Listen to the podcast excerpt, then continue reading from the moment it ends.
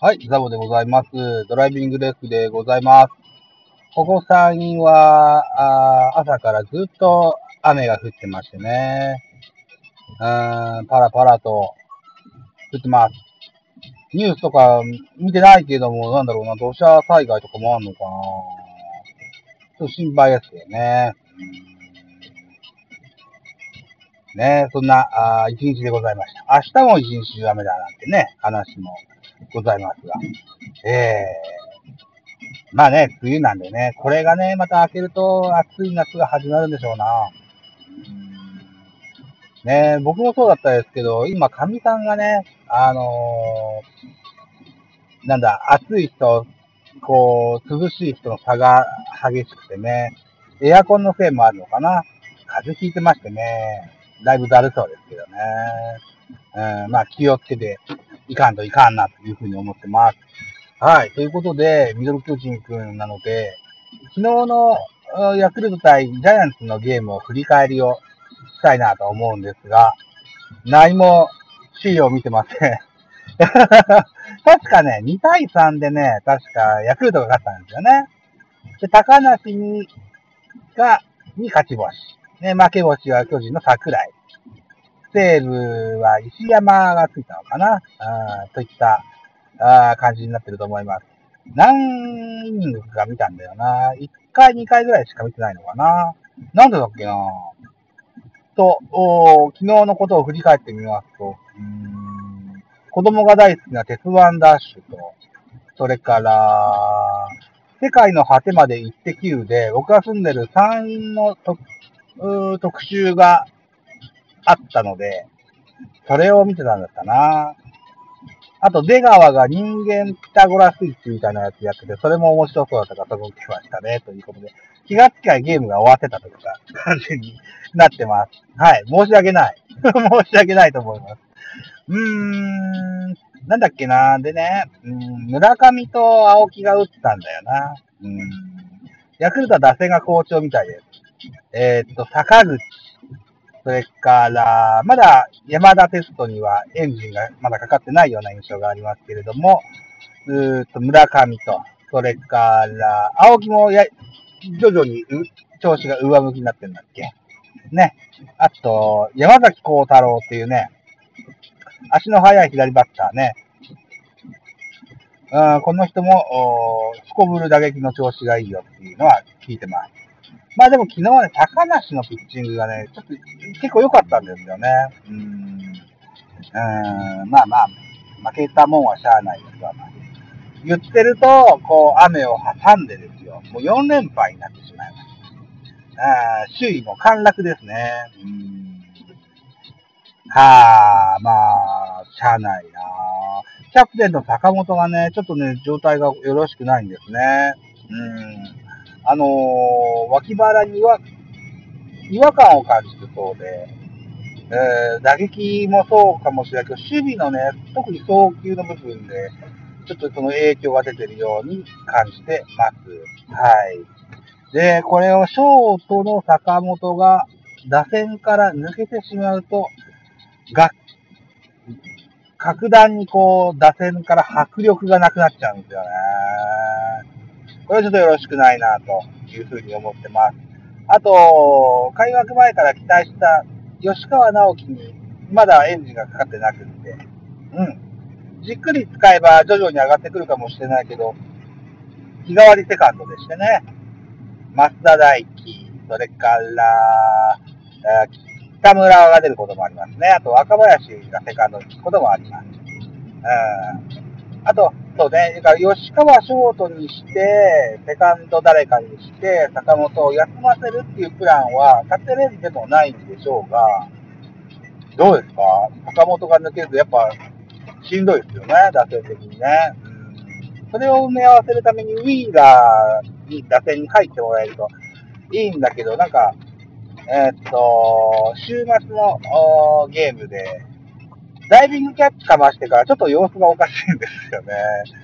昨日も出てないんじゃないのかな様子見なのかな一軍にはいると思うんですけどね。うん。ちょっとやっぱこの辺で抜けられるのは困っちゃうんですけどね。打線の湿りがちではございました。うん、なので、先週週間はなんか結局勝てなかったんだよな。安、雨での中止もあったし、連敗もあったしということで、そうそう、だから、現在、原監督通算1034勝だっけな。これが、えー、ジャイアンツの長嶋茂雄終身名誉監督の監督としての通算勝利数なはずで、これに並んでるんですよ。で、原監督はあと1勝すると、その長嶋監督の記録を抜くという形になってるんですね。うん。なので、これはもう目の前だと思うんだけど、うーそれがちょっと今足踏み状態といった形になってます。うん。はい。でね、そうね、今日は特集をしたいと思ってたんですけどね、なんだったっけな。あ、昨年ですよ。メジャーリーガー、メジャーリーグに移籍した選手、日本人選手で3人おりましたね。えっ、ー、と、秋山翔吾、西武と、それから横浜 DNA の筒香と、あとは、ジャイアンツの山口俊と。あいずれも日本を代表する選手で、えー、っと、えー、移籍する直前の前年も優秀な成績を収めてましたよね。だからこの選手が抜けるとすごく大きな穴になるんだろうなと思ってたら、各球団そんなに大きな穴に感じさせてないという、現在ここまでではそんな風に感じてます。秋山の代わりに、ね、西武の秋山の代わりで言うと、最初はスパンジェンバーグが1番レフトに入ってましたが、ここ最近は鈴木翔平選手が入ってるんですよね、確かね。で、打率も3割4分ぐらい打ってるんでしょ？ね大変立派ですよね。あとなんだっけな、川越っていうピッチャーからバッターに転向した外野手も期待値高いんですよね。うんこの辺、しっかりセーブが埋めれてます。ベイスターズも同様で、筒香が抜けたところには、あの、佐野選手が入ってて、つなぎの4番だって自分では言ってますけども、大変立派な4番バッターしてくれてますよね。うん。あの、犠牲フライもしっかり打てるし、うん。あの、4番としての仕事は全うしてるんじゃないかなと思います。筒香がいたことをすら忘れさせるような、そんな存在感あるような気がしますよね。うん。あと、オースティンだっけ？あれ？オースティンだったっけ？ね。新外国人もよう打ってたと思ったんだけど、確か、今日登録抹消ならなかったっけな？あれ、オースティンだったっけな？違ったっけな？オースティンじゃなかったかな？今日ツイッターでね、NPD の、あのー、うーなんだっけな、発表があってね、登録抹消 DB オースティンって書いてあったような気がするんですよね。違ったよかな。多分そう書いてあったと思うんだよな。また、もうすぐでいつものローソンに到着するので確認してみたいと思いますよ。はい。それでね、あと、そうそう、メジャーリーグ移籍したのは山口氏も移籍しました。昨年は15勝で最多勝でしたね。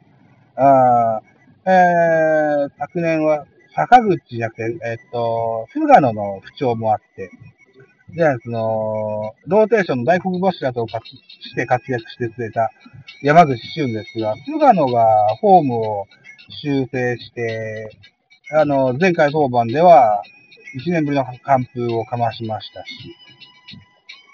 2年目の戸郷が開幕からローテーションに入ってくれてるし、ということもあって、山口俊の穴もそう大きな穴に感じない形に、今日現在まではなってます。うん、開幕前までにね、ローテーション組むときには、はーってどうしたもんかと悩んだもんですが、あ蓋を開けてみたらば、そこそこいい感じになってるような気もします。うん。昨日の先発の桜井もね、負けはついてしまいましたが、うん、彼らしい動画できたんじゃないかなと思ってます。うん。ということで、メジャーリーガーとして、えー、チームから抜けた選手の穴ってね、各チームとも上手に埋めれてるような気もしてます。はい。で、メジャーリーガーといえばですよ、田沢くんが帰ってきましたね、日本にね。今年はマイナーリーグの開幕は中止になったのかなっていうこともあって、昔ヒートベアーズにね、一旦入団するそうですわ。うん。で、またメジャーに戻るのかな多分戻んないんじゃないかな。でも、田沢ルールってありましたよね。田沢選手は高校を卒業してから社会人になってドラフト候補の目玉ではあったんだけども、自分の夢を叶えるためにメジャーリーグに、えー、あ、NPB を経由せずに直接メジャーリーグに行った選手です。で、そういった直でメジャーに流れるというのを防ぎたい NPB としては、田沢ルールというもの、これはね、うんと、俗称ですわ。正式な名称がちゃんとあるはずですけども、僕は覚えてませんけど、田沢ルールとして解釈してます。でね、とある僕がフォローしてるツイッターの方がね、あ30オーバーして帰ってきた選手、しっかりメジャーでやった、メジャーとかいうか、あの、海外リーグでね、活躍した選手はね、あの、ドラフトにかけずにドラフト外で入れてあげていいんじゃないかなっていうツイートをしてる方がいらっしゃったんですよ。どなたか忘れましたけども、いらっしゃったんですよ。うん、僕はこれ賛成ですね。うん。田沢選手、今から入団しても2年間 NPB のゲーム出れないんですって。今の現行のルールだとね。これ、あの、もったいなくないですかと。なかなかこう、質問、N プロのトップ選手も少ないんでね。あぜひ、一軍で、活躍が見たいな。どこの球団でもいいですよと思ってます。はい。